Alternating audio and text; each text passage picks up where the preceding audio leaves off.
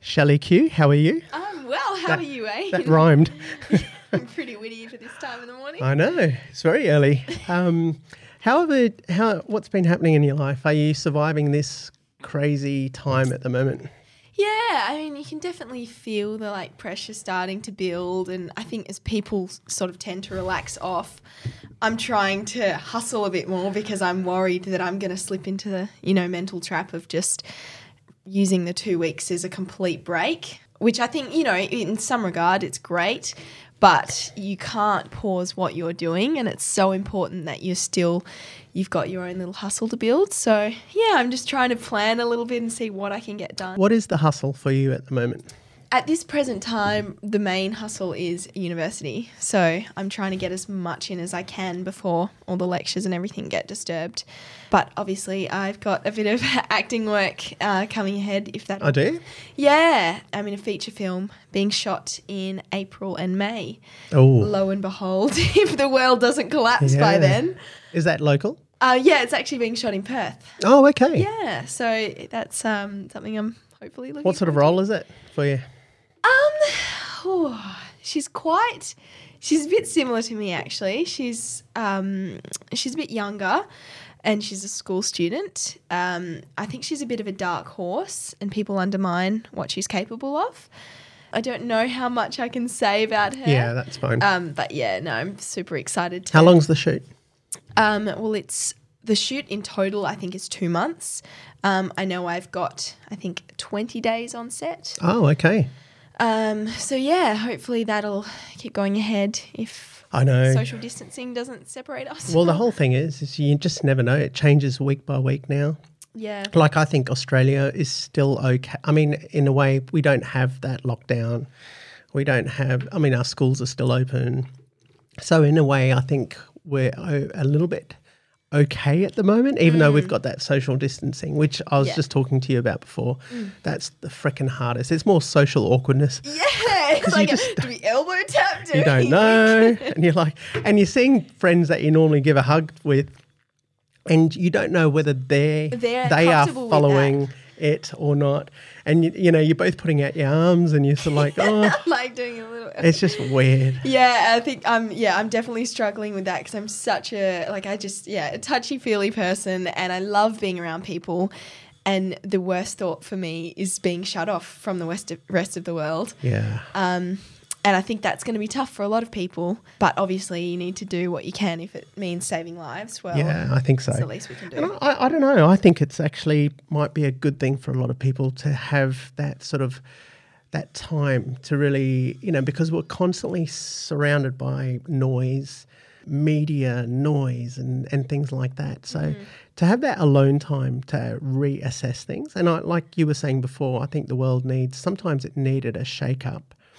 And unfortunately, it would only be something like a virus or a war or something where I think perspectives change and people start to realise what's important. And they start to be a lot more grateful for things.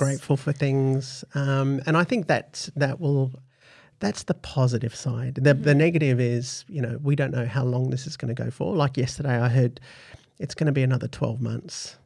Already it's 6 months, I think, travel ban and things like that. So, I'm hoping that we don't lose too many lives. But from what I'm seeing and what I'm hearing, Australia's heading into winter. It's going to be a pretty horrible time. Yeah. But, I definitely agree. I think the only way you can truly be happy is when you're happy in your own company. Yeah, and I think that is what is going to be pretty interesting to see, how a lot of people cope with that because it's hard. Sometimes people need to be around everyone all the time with, media and everything. It can be easy to fall into that trap, but I think some alone time will definitely serve some people well, including myself. I think that's scaring the hell out of a lot of people. Yeah. What the fuck am I going to do for 2 weeks or 4 weeks? And pick up a hobby or... Yeah, and I think people are panicking when they're buying food and going out and panic buying. But also I think it's a fear as well of not knowing and also I'm going to be alone or we're going to be stuck in a house with family I don't like or get to reunite with family that you like, and that could do well as well. And it's something that they feel is the only thing they can control is if they've got supplies, then they feel like in an uncontrollable situation. I know. Which obviously I don't think, toilet paper is going to really control that for that long. But I know. So you, a little bit about yourself. You grew up in the country in Narrogin, am I right? Yes. All right. So small town. Well, I've been there. Really? Yeah. I went there to do some shooting. Oh, okay. Yeah, I've been quite lucky getting out and about in Western Australia. Yeah. So my sister's been there too. She actually went there and did a thing with the community there. Okay. Was this long ago? Or? It was quite a while ago, and I think it was something with women. She went there to help the women with scenarios and things like that. So, yeah, we've both been there. Oh, wow, because a lot of times people say, where are you from? And I say, Narrogin. And they're like, oh, yeah. And you just know. They have no idea. Yeah. Oh, Fiji. Yeah. Yeah. Oh, yeah, I'm not. Nah. Yeah. But, so, I'm actually from a bit of a cop-out, Highbury. That's a small town, about 15 Ks out of Narrogin. Right. But, population a lot lower than Narrogin, so I just say Narrogin. Yeah. So I grew up on a farm out of Narrogin, and obviously it's, a bit different to the city, but I really loved it. Just having that freedom that you don't really get a lot of in the city, and just being open and not having to worry about making too much noise because of the neighbours, little things like that, I think just really meant a lot. And you look back and you really appreciate what you had back then, and sometimes I wish it back now. Definitely fun growing up on the farm. What do you miss the most? Probably in some ways I miss just the constant peace.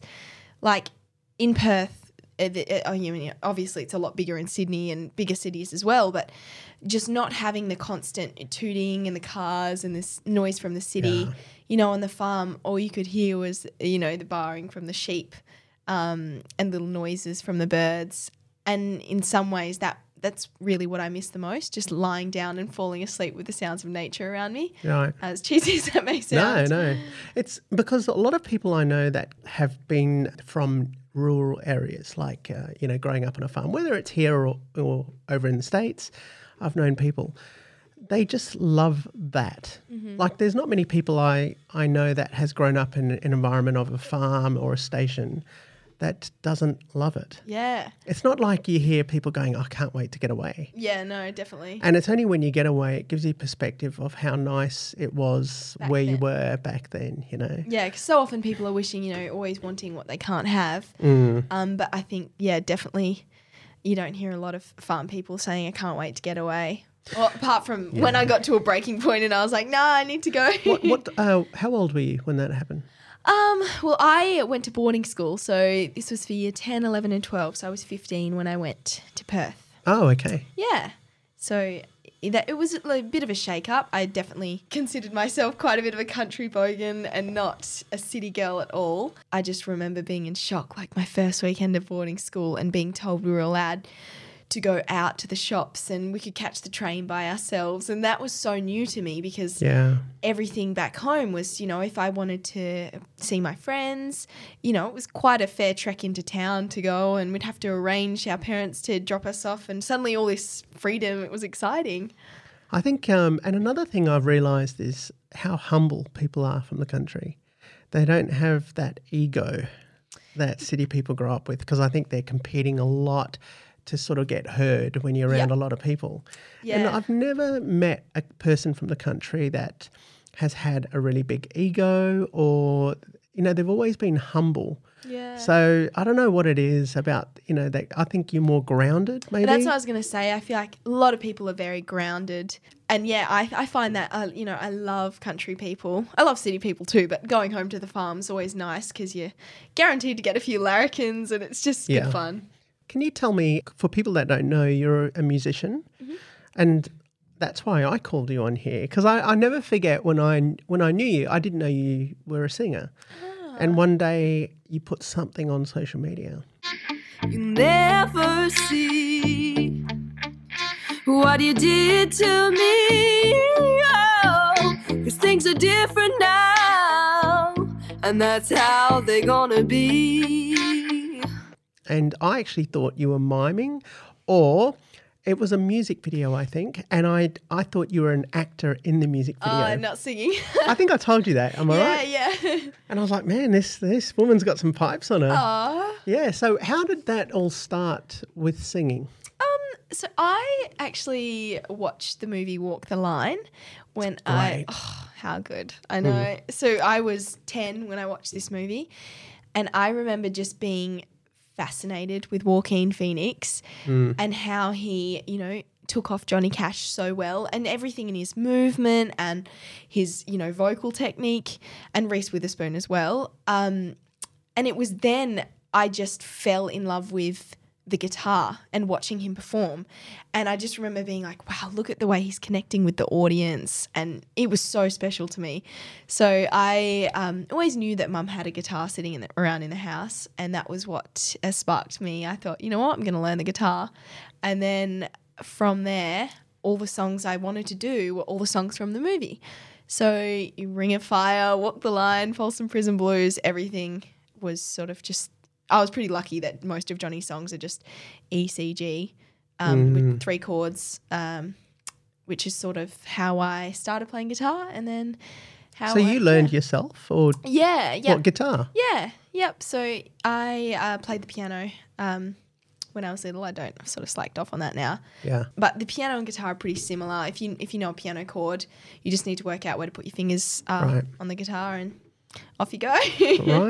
Right. So, yeah. It was. Is that why when you post on social media, you're often posting with – and I'm thinking they're from the 50s and 60s. Yeah. And do you know Billie Holiday and Etta James? Not Anna James, but Billie Holiday, yeah. Etta James sang At Last. Etta James. Oh, sorry. Yeah, sorry. Yeah. Oh, Etta James. Yeah. Oh, and Feeling Good. Yeah. Oh, she is an inspiration. And how old are you now? I'm 20. You love the classics. I mean, they are idols. And that's they're the queens. Oh, they are. And a part of that is, one, probably because I have older parents, because I have a lot older siblings. So growing up, I was always just listening to whatever they had, whether it was on the record player or in the car. But definitely old music just speaks to me so much more. And yeah, like you say, I love that about Instagram, how you can dub over the top of your stories music, because it's not for me. It's nothing past the 80s. No, but every time I'm like, I know that song. I love that song. Oh, I'm so glad that you do. Yeah, and I still don't think you can beat that though. Oh, those classics, There's something. It's not as if music now has in some regard become more saturated, but there's just something about the way the old music was produced. Yeah, I think because it was not as easy back then as well to create music, in some way it made it more special. They didn't have 50 takes to get every single note perfect and auto-tune. It was just, all right, no we're auto-tune. Rolling and this will go. Like, to be in the room with the Beatles when they were recording, like that would just be amazing. Is it your goal to sort of travel a little bit and go to these places that were instrumental in producing these icons? I would love to. As soon as I'm finished with study, traveling is definitely something I want to go everywhere. I've actually never been outside of Australia, so I cannot. Oh, really? Yeah, never. So I think, the US is probably somewhere I want to go first. Yeah. In part, I love the American accent, so. Oh, do you? Yeah. But, definitely would love to go to all the classics, whether that be where Eric Clapton played or Fleetwood Mac or Abba, just, everywhere. Fleetwood Mac would be cool, hey? Oh, amazing. I've been to Nashville. I went to Nashville, Tennessee when I was 16. Oh, wow. And they had a place there called the Grand Ole Opry, and it's where all the classic country and western singers go. They go. And we went there during the quiet time, so we all got up on stage, and they had the old classic mic stand and the mic there. And I didn't know much about country and western, but my mother is a huge fan of country and western. Yeah. Tammy Wynette and all of those singers. And she kept saying to me, Wayne, this is like the Apollo Theater for R&B, in Harlem. Country and western is the Grand Ole Opry. Like if you survive here, you can make it anywhere, sort of a thing. And I remember we were in this, I didn't know anyone, and there was a person you might know, Minnie Pearl. Her name was Minnie Pearl. We were in her museum and she walks in. I'm looking at all, I didn't know anyone. My mum, you know, I'm just following my mother around. So, yep, she says big deal. And, so. Yeah, and suddenly mum goes, holy crap, that's Minnie Pearl. She's walked in here. And so we had a chat to her and stuff like that. But it was just weird being in that sort of environment where country and Western in America, in the States, is huge. Yeah, and that's, I think, Nashville, Tennessee. Oh, just love to go over there because I am obviously a big fan of country and I love the Australian country music. What is it about country? I mean, because I noticed when I went up north in WA, in the rural areas, they love country and Western music. You know, Slim Dusty going and, you know. All the old ones. What is that? I think part of it is culture. Like, you know, whether it's, you know, like you say, Slim Dusty, if it's a pub with no beer, everyone loves getting around that song because it reminds them of, you know, just Australia and the taverns and everything. Yeah.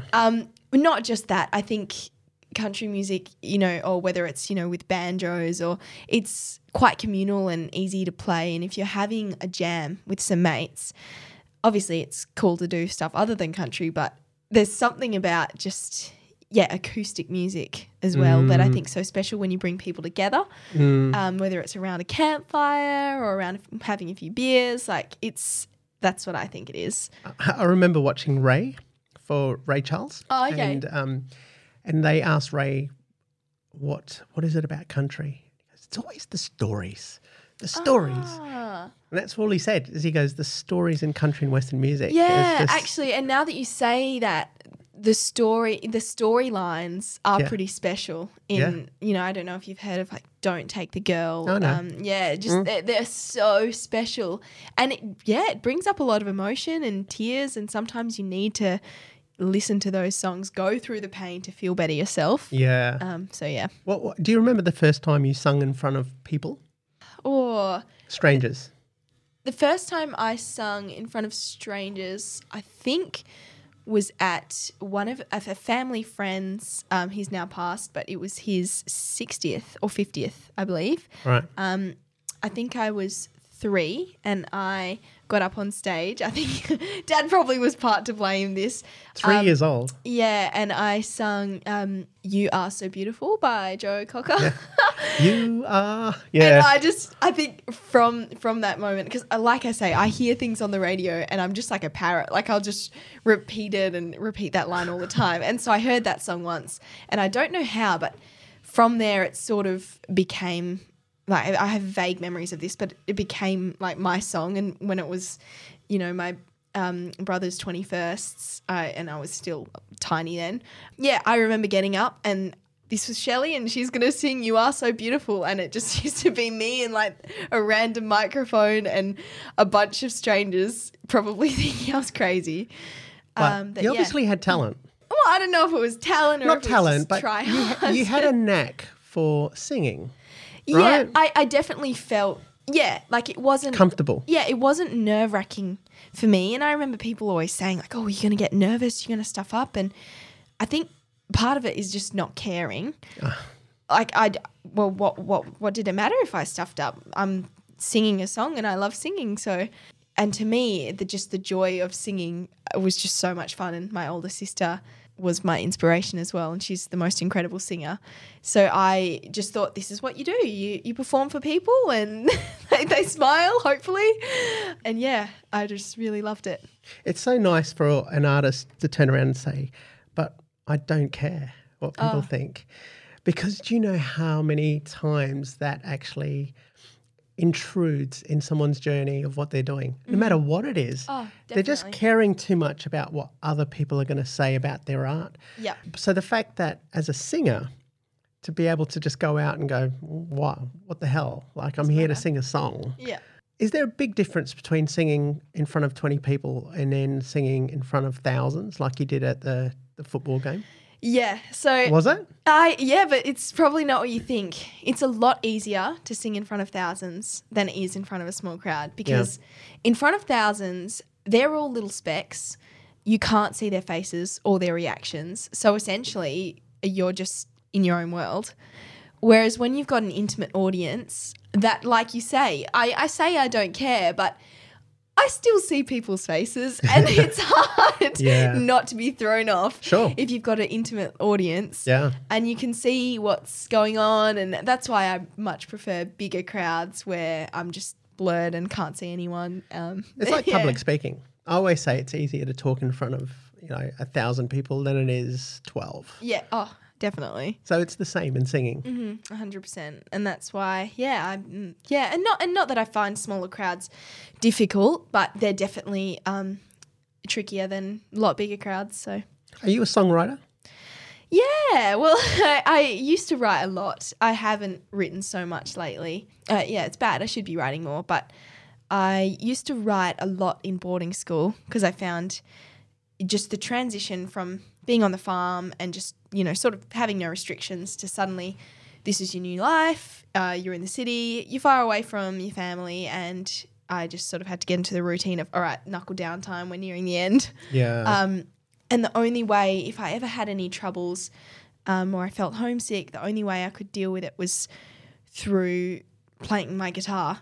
And I would always find I would just go down to the common room, we called it, and I would just play the guitar and no words or singing, but just see what sort of, you know, chord progressions I would come up with, or not that I could riff very well at all, but I would just see what patterns I could play, and then from that I could sort of hear a tune in my head. And, you know, often they were quite dark because I was annoyed because I had a test that I hadn't studied for and I decided, right, I'm writing a song. But, yeah, then I would find the melody would come. Sometimes the words would be a lot harder, and I find often if I'm going to write a song, it'll come in 10 minutes or it won't come at all. Really? So, yeah. Yeah, and that's – I never really was one for spending hours and hours critiquing each little word, which is probably why I don't put a lot of original stuff out there. But, yeah, I would just set voice memos on and then just play and whatever – comes out of my mouth. When was the last time you did that? Oh, probably around 5 months ago, I'd say. Okay, not too long. Yeah. I've got to say, focusing more on acting, I've definitely put more work into acting than I have music, and I love doing covers of songs and trying to make them my own. And I think part of that is probably I'm scared of putting my feelings on paper and for the world to judge that and for them to see, oh, is this really what you're thinking? Like, there's a part of me that I think is stopping myself from writing more, whereas when I was in school I didn't really care that much because I just thought, oh, who's going to hear it? I'm locked away in a room and it's never going to see the light of day. But then as I started performing more and people started saying, you know, oh, actually I like this. And you're right, you start with that I don't care what people think, but then you start to realise, oh, people do have an opinion, and, yeah, in part I'm worried that I'm going to make myself too vulnerable if I write too much. So often if I write something, it stays on my phone. What's the difference with acting? Because you have to be as vulnerable and be open, but is that because you can hide behind the character? Yeah, I think it's a mix of things. In part, I love that I can bring myself into different characters, and that's something that you probably know I've had to work a lot on, being Shelley, but being Shelley in this way and with this motive. Part of Shelley comes out here. Yeah, and not the whole of Shelley. Sure. And that I love exploring that, because I have parts of me that how cool would it be to bring this out in a really dark character or a really insane character.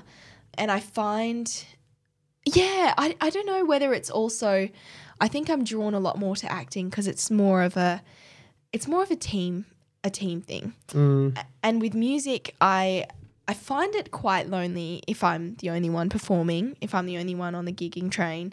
And I think if I'm performing with a band, it's fine, but a lot of it is you've got to work yourself, you've got to rehearse yourself, you get on stage, you perform, you go home to yourself. Yeah. And it's not a lot of, okay, this is a project we're working on with others. We got to practice together. Sure. We're going to put this out. And think that that's what's drawn me more to acting, because I love being around people. So are you an introvert or an extrovert, do you think? And I heard a really interesting saying with this, mm-hmm. is that somebody said to me, people get that mistaken quite a bit. An introvert means that you get your power from yourself. An extrovert means you get the power that, you know, like that self-confidence, that belief and that energy mm-hmm. from people around you. Well, and that's an interesting perspective. I know. Well, if you hadn't have said that, I would have said completely like extrovert. I'm pretty loud and probably need shushing. See, a lot of people say that, you know, it's about volume and talking, but somebody once said to me, Wayne, it's about where you get your energy from. Ah, hey, that's interesting, so interesting. I know. Okay, well, yeah, that's sort of a spanner in the works. Yeah. Well, I used to be very quiet. Obviously when I was little, I was quite loud, but I think I went through a stage when I first moved to Perth, everything was so new and big and scary. I quietened a lot, and I would have said, I was quite introverted. But as soon as I sort of, you know, broke out of that and found my love for, you know, the creative arts, and I really, I started just, you know, sort of cracking out of the shell a bit. I would have said, more of an extrovert. But now that you've said that, I'm not sure where I stand. Yeah, that made me reassess things as well, because even though I've got quite a lot of friends, I love my solo time, and I tend to get my creativity when I'm alone. Yeah. And that's another thing I was going to ask you, because a lot of people, you obviously delve in other creative ventures, but some people that only have one, and if they don't do that for a while, if they're not creating within weeks and weeks, they start to get depressed and they don't know why. And, you know, it wasn't for me, I love writing, and there's a few things I know I like doing, but if I don't do them for a couple of weeks, I know my mood starts to change. Yeah. So the first thing I have to do is change what I eat, exercise and write. Yeah. Or I have to do something creative. Yeah. Even if it takes my mobile phone, if I take my phone out and take pictures, it fulfills, it breaks it. Something. Doesn't it? Mm. Yeah, I find that too. Sometimes, you know, I go insane if I'm stuck doing the same maths problem for 5 hours or whatever it is, or sometimes I know, literally love that. I think that would put anyone in depression. Oh, the amount of breakdowns I've had this week. And some people love maths. They escape into maths. You're a math? I am a math nerd. I'm studying maths. Wow, so that's cool. I love it. But at the same time, you know, every now and then I just need to have a break and just turn whatever equation I'm doing, turn it off and just go get my guitar and just play, or, you know, put some old songs on and just play to that and try and, you know, learn through listening. Yeah. And I think whether it's that or whether it's me trying to think of comedy or something to make me laugh, think whatever creative thing, you're right, it definitely, it keeps you sane. It does. And I don't know what I'd do if I was just doing engineering and that's it, because I would be stuck in my own head and, be sad a lot of the time, I reckon.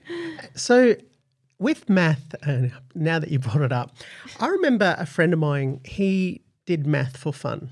So on the weekends he would go and sit down in these private lectures and stuff. And I just said, what the hell are you doing? I say that because my wife loves math too. Yeah. And he said, Wayne, it depends on your teacher. He said, my teacher is so inspiring, and he actually makes his own guitars too. So he makes acoustic guitars, and he's a math teacher, but he's a math whiz. And so he will do things like he'll take a tennis ball and throw it, and we'll catch it, and he'll ask us, you know, the displacement or the velocity. Yeah, and it's like physics, right? Yeah. And then he'll turn around and he'll question you on your beliefs and break it down into math. So he said, my friend said to me, are you religious? I said, well, I do believe. There's quite a few things I believe. He said, well, that can be explained by math. Energy, spirits can be explained by math. And it just made me think all of a sudden. I thought if only I got taught like that at school. I had a school teacher that was doing it because it was a chore and it was a salary and a paycheck. So he didn't inspire us to learn on the importance of mathematics. And when my friend did that, I was in my 30s. Wow. And my friend turned around and started telling me, you know, why he is into mathematics. And I thought, oh, I'd be into math if I knew that. And that's so true. I think it's funny you say that. So in primary school, my mum was my math teacher. Oh, and really? In year 11 and 12, my uncle was my math teacher. So it's been in your family. It's, maths is a family love. Wow. But I definitely, hats off to them, because I think that's honestly what has got my love for math so strong, is because I always am fascinated with the reason why. Don't just say that AX plus B is this. Tell me why, and is there a theory, and prove it. And did you assume that beforehand? Like, that is what intrigues me. And I think, my uncle is probably one of the best math teachers. Oh, that's fantastic. Can't rate him high enough. Yeah, without him, I honestly don't know if I would be interested and if I would just think of it as a chore. Sure. But yeah, definitely it's the teachers that make it. So it really is. I get teased when I was teaching. I often get teased because they know me as the why man, because I'm always asking, why did you make that choice? Because if you can understand that, you're understanding yourself better. And I always used to say, wherever you put the camera, you're taking thousands of people with you, because people are going to be looking at this, if it's online and if it's in the movie theatres. Oh, absolutely. So take responsibility of where you put that camera. Mm-hmm. And they always went, Wayne is the why man. Wayne why, Yeah, and it's true. The reason why I'm doing podcasting now, it's because of the fact that I like to know why people are doing what they're doing, and also the journey. That it sort of interests me more than the destination. Like, you're a singer and an actor, and a lot of people know you, is it now, as Shelley Q, right? yeah. You've been on TV, you've sung in front of thousands of people, but yet that doesn't interest me as much as your upbringing, your inspirations, coming from country and understanding and loving country and Western. And why is it that you like music up till the 80s and nothing past the 80s? Yeah. You understand Etta James and Billie Holiday and even Walk the Line. Yeah, best movie of all time. And you see, that interests me more. Mm-hmm. So when I told people you were coming on, like I mention all the time, I said, I've got different people coming on. And they're like, oh, you're going to talk to her about her acting and her singing. I said, yes, but I'm also interested in the girl that suddenly was inspired and her eyes went wide, and what that was to make you who you are today. Yeah. And the one thing I love is mathematics. I never knew anything about. And now I'm starting to mould together a character. Yeah. Here's this girl from Narrogin that had – mathematics in the family, that's come from a bigger family, that taught herself how to play guitar, that sung in front of her first few people at 3, didn't care about what the audience thought, and then moved to boarding school in Perth, which was a big deal for you. And you're starting to sort of come and discover a bit more about yourself. What do you learn, what do you know about yourself more now after delving into the arts of singing and acting that you didn't know back in Narrogin? Do you think? I think that's changed a lot is just my general appreciation for life.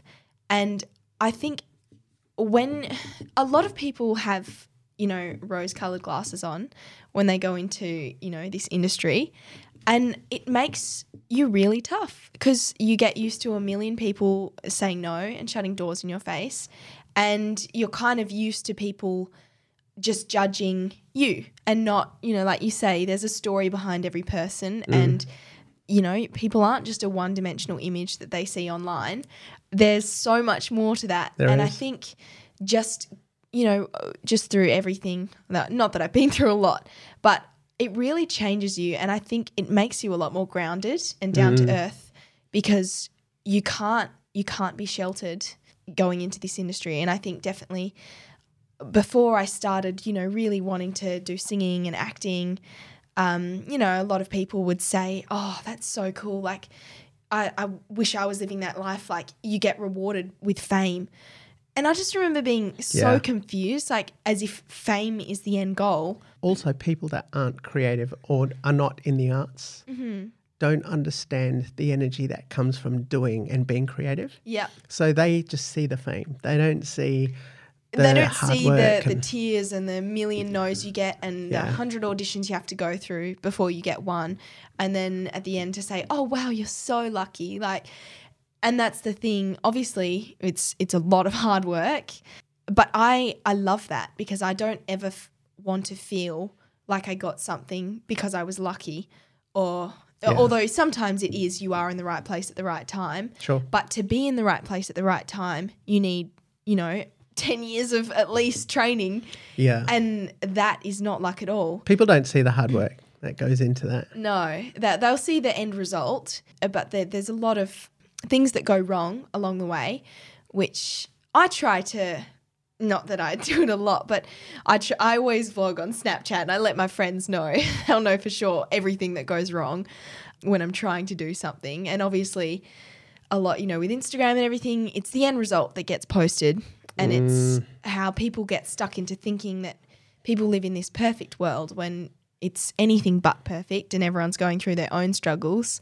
And, I think people value a lot when you see things that are just relatable and, oh, okay, it's not everything's just landing into place. So, yeah. When you take on that sort of – because it is an industry based off rejection. Mm-hmm. So you've got to be strong. Yeah. So you find yourself putting up these real defensive walls so you don't get – like personally, it's not personal, but you can see how easy it is to be personally affected by rejection all the time. Yeah. What I'm getting at is sometimes people will tend to be that all the time. They have this armor around them, but it's not themselves. And I find that with people that I know that are actors, it's very hard for them to suddenly be that vulnerable. Shelley. Like, I'm not talking to the artist, I'm not talking to the singer or the actor. This is Shelley Quartermain in front of me. Mm-hmm. If I met you on the street and we were talking, I know a lot of actors that it's hard for them to come and just, no, I don't want that persona of the actor and I don't want that persona of the singer. I just want to talk to you. Mm-hmm. And sometimes that is really hard. Yeah. So did you know if you were just an actor – yeah, I probably wouldn't have called you on. Do you know why? Because a lot of the times I don't know whether I'm going to be talking to Shelley or am I going to be talking to a character. Character, yep. Because it's a lot easier for actors to play characters because it then becomes their defense. Mm-hmm. Like you can hurt that, but that's the character. You can hurt that. And then I'm not hurt. And then that's the fascinating thing about acting is I think – yeah, if you're an actor, it's you got to be careful because it's easy to use characters you've played to not get hurt in the real world as well. That's the thing. And not only, obviously there's vice versa. If you constantly got your guards up in acting, then you're not using your real self. But I'm finding, you've got to find that balance between using things that suck that happen to you, using all that pain and everything you go through, using parts of it to bring up emotion in scenes. But don't completely be yourself because then you might accidentally get knocked out and start punching walls or whatever it may be. But, I know a few acting friends that I'm the same when they're out in public. I know that that's not them. They're putting on a show. And it is a show. And it might not just be, like a loud extrovert show, but just I know they're not being themselves. And, it's kind of a dangerous line to walk on. At first I just thought it was an ego thing, but it's not. It's for me it's a defensive thing. If they're playing a character, then they can't get hurt. Yeah, it's like it's a defense. And it's also this is who I also think people want me to be. Yeah. But I also think the reason is because you were delving in other things. I mean, you love mathematics and you love singing. I think that grounds you. Yeah, I like to think it does too. It's good. I love trying as much as I can to just not think about, you know, what other people think of you. And when you're sitting at a desk all day doing equations, that really that grounds you, all right? You're like, wow, this is definitely not the life of Riley, but I just can't imagine Shelley Q, the singer, the actor, sitting down doing, you know, equations on it. But that's so cool. Yeah, no, it's fun. It's because, like you just say, you know, it's good when I get a break from maths to do singing, but sometimes constantly having to be, you know, presentable and ready to go and ready to put on a performance, that's tiring. And to just know that sometimes it's just thinking power that I need and nothing else matters. It's just me and a pen and a page and this is what I've got to get to. That's also calming in some regards. So, yeah, very interesting. One thing I used to smile about, because I used to get really upset because people judge you because of your age. Yeah. Not understanding the experience behind that person. Yeah. And the soul behind that person. Does that still annoy you now? It definitely does, because I find, you know, I have a lot of friends, all ages, a lot younger than me and a lot older than me. And age, I don't know whether it's a city thing, but in the country, everyone is a person. And no one really talks about, oh, you know, what year did you graduate, or what are you up to in life, or where are you in uni, or it's not really spoken of. And I obviously, having older siblings, I had a lot of older friends as well, and I always just felt like I was one with them and never really judged for being any younger, and I was just always the little muppet that came along to everything. Is it mainly the men or the women? Probably a mix of both, really. I think when I moved to Perth, obviously getting older as well, whether it be in the workforce or whatever, making work connections or just friends in general, I always just felt as soon it was, you know, oh, you're a teenager.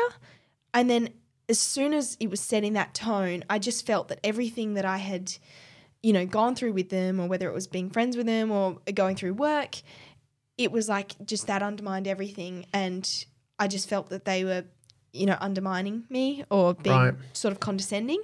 And so I hated, you know, whether it be in job interviews, just saying my age always became just this heavy burden I carried, because now I'm 20, I don't have to say, oh, yeah, sorry, I'm a teenager. Yeah, you're so old now. But I definitely, I don't, you know, a person is a person. I know so many people a lot younger than me. They are so far wise beyond their years. Yeah. And I was just like, wow, when I was your age, I was not like that at all. And I would just hate for them to feel the same, but I just always feel like age is, yeah, a burden. And I'm sure it happens a lot with older people, you know, going into whether it be acting and then, oh, sorry, we can't have over 30s. Because I remember you were dating back then. Yeah, and in my younger days. But you hated it when the guy would suddenly look at you different because of your age. Yeah, and that's something that I've always just chosen. Now I just try to look past it, and if someone's going to judge me because I'm, you know, my age, well, they're not right. Oh, yeah, that's a reflection on them, not me. So. Anyway. God, I don't know if I could ever go back to that single dating thing. You know, I mean, what is it? What does a young lass like you now? Mm-hmm. Do you have a boyfriend now? No, I am a single Pringle. Oh God, so, I know. Completely. What is it like now? Oh, you know what, I see some of the things. Or have you just gone put up your hands and whenever it comes, it comes? Yeah, that's me at the moment. I'm such – it's probably bad to say, but I'm so invested in like study and acting and music. I just genuinely don't have time, and I just think, oh, the effort required. Yeah, well done though. Yeah, thank you. Yeah, well done. But that's where you get your energy from. Yeah. You know, like some people find it very hard not to have that other person, because it's where they get that, you know, that love from. Yeah, and to think that you constantly need someone to justify yourself, or you need to be around someone. And like I say before, when you can hold your own, that's when you find true happiness. If you can be comfortable with just yourself, Obviously, I do it a little too much. I go to too many places, Uber by myself, and go, oh, well, I'm going to have to make some friends tonight because I'm coming by myself. Oh, really? But yeah, but I do that. Well done. I do it because it's challenge, and I love making myself uncomfortable because it's so easy, you know, it's so easy to go through life and just constantly be around the same people, and this is what we do and this is where we go. But how are you ever going to branch out and make new friends or new connections if you don't jump in the deep end and make yourself feel bloody awkward and then go, right, it's sink or swim. I have to make a conversation or I'm going to look like an idiot. And I love that, and I love friends, and I love meeting new people and hearing their stories. So to me, that's sort of something I've Can you get a judgment on a person? How good is your judgment on character? Because you learn a lot about that when you study acting as well. Yeah. Are you pretty good at that? I sort of know intentions when guys coming up. You're a young, good-looking single girl. Well, I don't know. Do you have that? Do you have that judgment on guys that are coming for that one thing? Yeah. Or are they generally interested in what you do? Yeah, it's funny. I think definitely doing acting has made me just your general observation skills. I'm a lot better at just sitting back and just reading situations and people and quickly picking up on intents and everything, because that's what we do for work. But I think it's very easy to see how someone can just view you straight away. And like I say, it's with that a lot with social media. People see a one-dimensional image. Obviously, part of that is because you post photos, you post videos. But I think with videos and you know, like I said before, stories is where I find most happiness. Showing, okay, I'm not just a figure, like an image. There's a person behind this with feelings. Sure. And that changes a lot. And I think so often I've gone into conversations with people and I can see at the start, you know, like you say, they have one thing in mind and they're very quick to judge you. Yeah. But I like to break that and quickly get into some, if I can read that it's just going practice, the wrong direction. Yeah. For acting. Changing it and getting them to go, get into a deep conversation about something. You can really learn a lot about a person. And I can see that their objective then changes because they go, oh, hang on a second. Yeah. This is not, and that's what I love doing. So. Oh, good on you. Yeah. No, it's definitely a challenge out here. But yeah, because, you know, when I think when I first met you, you were quite reserved. Mm. And you said something that made me go, oh, no. Like you blamed me for putting you out there. Yeah. You said go end up on the side of the street, get your heart broken. I said, to learn more about yourself in that way. And you're like, Wayne, but you said that. And I was like, don't lie, Shelley. No. But it's honestly the best thing because I remember constantly, obviously when I first graduated in 2017 and then I went straight into full-time study at uni, and this was going to the library, you know, at least 5 days a week and coming home so late at night and just not having anything else, not working, just study. And I was quite sad. I never could really experience much but a textbook. Yeah. And it wasn't until I deferred for a year and I started working at a radio station and I started doing acting lessons. Oh, was this recent in the last few years? This was after I deferred my first year. So this was the start of 2019. Oh, okay. And that was all of a sudden it was like, wow, when you're not locked away in a library, so much happens, so much is going on, and you can use everything that happens, everything that sucks in life. I just try and think, oh, you know what? I can use that in this scene. I can bring this part of me out, and it's going to hurt. Yeah. But it's useful, and I have no regrets. Done. No, well done. I think, you know, with books you learn a lot about what you're reading about and that world. But to learn more about yourself, unfortunately, you do have to be tested. You have to go out there. Mm-hmm. I mean, my last guest I had on, Kyla, I don't think I've ever heard a childhood story like it. I mean, she's had probably the toughest childhood I've ever heard from, watched on television, seen documentaries of, and the fact that she has come through it and now inspiring others and coaching others was a great thing. But she learned so much about herself through that. And she's only discovering a lot of that now.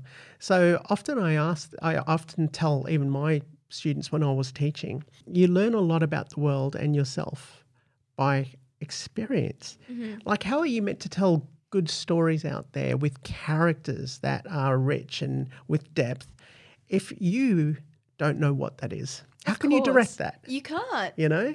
So you have to go out there into the world and get your hands dirty. Yeah. Get your soul, cracked open and fall in love and then get heartbroken and then know where your boundaries are and you can tell those stories. Yep. As someone who does both, what industry is harder to get into in Perth from your experience? Has it been the music industry or the film industry? I think it's probably been harder with it's different if you're talking about original music and getting original music played on the radio and out there. Music is extremely difficult because unless you are on the constant gigging train, and as so many people are, but unless you've got shows and shows on end booked, radio stations don't really want to know you, or they don't want to know you as well if you're not signed to a label. So it's sort of like a dead end trap. But it's easier to get on the radio if you are commonly gigging and stuff. For someone like me, I'm not consistent, and part of that is me to blame. But I'm finding time obviously quite difficult with study and acting and everything. Sure. I can't find the time to just constantly gig because that'd be losing sleep and then I would go insane. But I think once you are performing in the music industry, it's quite a different thing because, I've had people come and say, oh, I saw you at that game or I saw you at this venue or and then I watched something online you put up. And I think in that regard it's quite easy if you're with, social media and stuff. It's easy to get your name out there. But then with acting, it is hard to break into the bubble. But I think once you start training and you're around, like-minded individuals that are in, they want the same things as you, I find acting a lot easier to create with other people. And from that, it makes the journey easier when you've got a team. Other people, it's a team. Yeah. And from that, it's easy to, you're doing a short film, like, oh, you need an extra? I'll be an extra. And then, from there, you meet someone else and, do you want to audition for this? And it is a real contact industry, like who industry out there. Definitely. And I find with acting, I think that's a lot easier to do. Obviously if you're not training consistently or if you're just trying to do it yourself, it's going to be trickier. Yeah.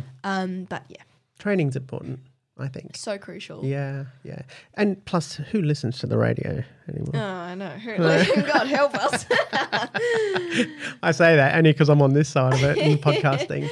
But, it's a different industry now. Yeah. I think if you have a good profile, you can get your Spotify up and running. You can still get heard pretty well now. Oh, yeah. I think things are changing for artists now. They are. Do you know in this quarantine, in this lockdown, artists are going to flourish because what it's going to do is going to make them create again. Imagine 2 weeks solid creating. I mean, if you were – maybe because you can't do acting, if we were in lockdown, can you imagine how many – things you could write, scripts you could write, songs you could write, what you could get out there. So I think artists are going to flourish in this time. Yeah, and I think because a lot of people are saying, we're struggling, and of course if we get, paid solely off of gigs we've got booked or shows, yes, we are going to get a hard hit. But there are a lot of people that are going to get hard hit. But I think in some regard, in that 2 weeks, it's going to be a lot easier for us to create and write than for someone who deals purely off of human interaction. So, I think it could be, hopefully I do if I'm not just studying. And I think those industries are changing because of the internet now and exposure. Because you think how many people are listening, watching YouTube, how many people are on Instagram, still learning, watching documentaries on YouTube, watching films. And I think it gives people exposure to do what they want. So, I didn't know. I'm not on Snapchat. I'm on Instagram. Yeah. Snapchat's still going? Still going. I don't use it a lot, but it's definitely good for the quick little, hi, I'm still live. What's different about Snapchat to Instagram stories? Well, Snapchat, I just have a lot less people, so just a few of my friends. Okay. I have the same sort of ones, and if something funny happens to me or I just want a quick summary of my day, which I'm sure they don't really care about, but I just use it as a quick little, hi, this is me, and then I send it to them, and then they'll, it's just there once and goes. I don't know if you're familiar with Snapchat at all, but it disappears after they've opened it. After they open it. So it's not like a 24-hour thing like Instagram stories. No. So you can do a Snapchat story, which will stay for 24 hours. Sure. It's not as easily usable as Instagram is. That's quite user-friendly. So I just use Snapchat as, just a, funny in the moment things happen, I'll just send it off to my friends. But like I say, I'm a big fan of not texting and sending videos to people because you can't put emotion into texting. People take things the wrong way, and I want people to truly get like how I'm feeling when something happens. Yeah. So I'm like, pick up the phone and FaceTime me or call me, just don't text me. So tell me the story of how this egg yolk videos started to come through. Like, just give the listeners what happened. Okay, so basically I cracked open, in summary, now for 6 days I've had double yolks in my breakfast. So 6 consecutive eggs have been double yolks. And this is just my usual Willow Springs carton from Woolies. And the first 3 eggs were all singles. So it's not as if the whole carton is doubles. I'm starting to get a bit spooked because I'm not superstitious. But when something happens 6 times in a row and the chances of getting one double yolk are pretty rare, I think.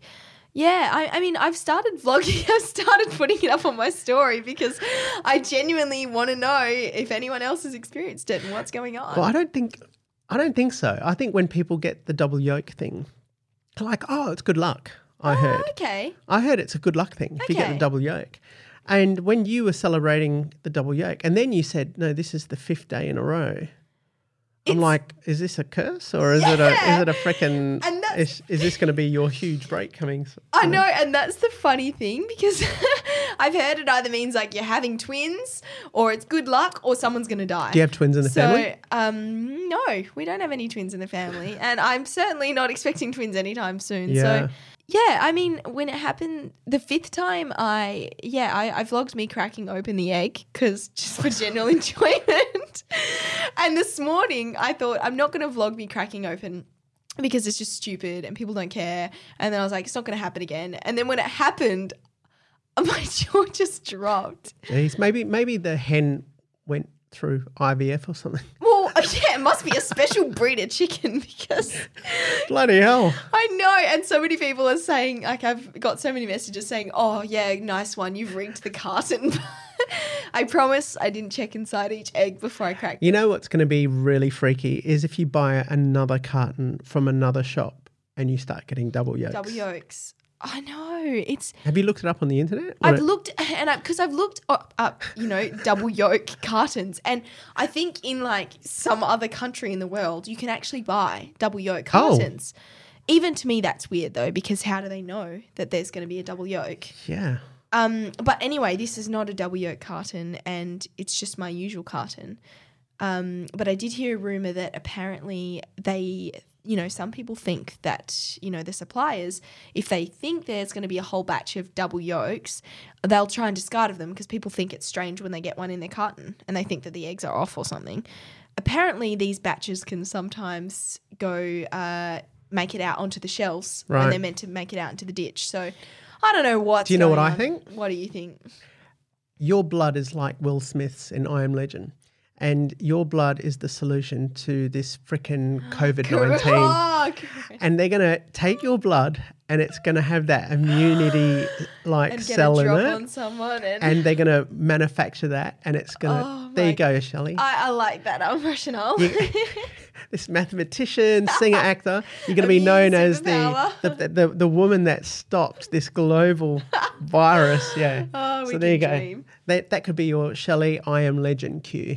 Oh, I like that. There spin. You go. There you go. So what's next for Shelley? Well, next on the cards is this feature film. Yes, that's right. That I'm shooting next month. So if cross fingers, social distancing goes. Is not a priority, which I think it might. Yeah, I'm not sure if it'll hinder. Probably every week. Will. Changes every week. That's the thing with every day being so drastically different. I can't even think. I'm just gonna learn the lines and rehearses if everything's good. So that'll be shooting over the next few months. We'll just see where it goes from there. And if people want to contact you, where can they contact you? Feel free to give me a buzz on, whether it's Instagram, it's just Shelley Q. Shelley Q. My email's on there too. So, that's probably the best site? I think, I've gotten, my email details there as well. So if you'd prefer to email me, it's on there. So not YouTube or Facebook? Do you have a Facebook page? I do have a Facebook page and a YouTube channel, but I'm not very active on there anymore. So okay, so it's mainly Instagram. Instagram, yeah. All right, Shelley Q on Instagram. Thanks so much, Shelley, for coming on. Thanks for having me. Sharing your stories. Yeah, hopefully all the best. And this feature goes ahead. Yes. So we can finally see your skills on the screen. The luck of the double yolks. Who knows what could happen? Yeah. Yeah, luck. I think that could be your branding. I think something now is like people are going to want to know, why have you got this and what's coming up in your life? So what's going to happen? I know. I think a vlog series is coming. I can feel it too. Thanks again. See ya.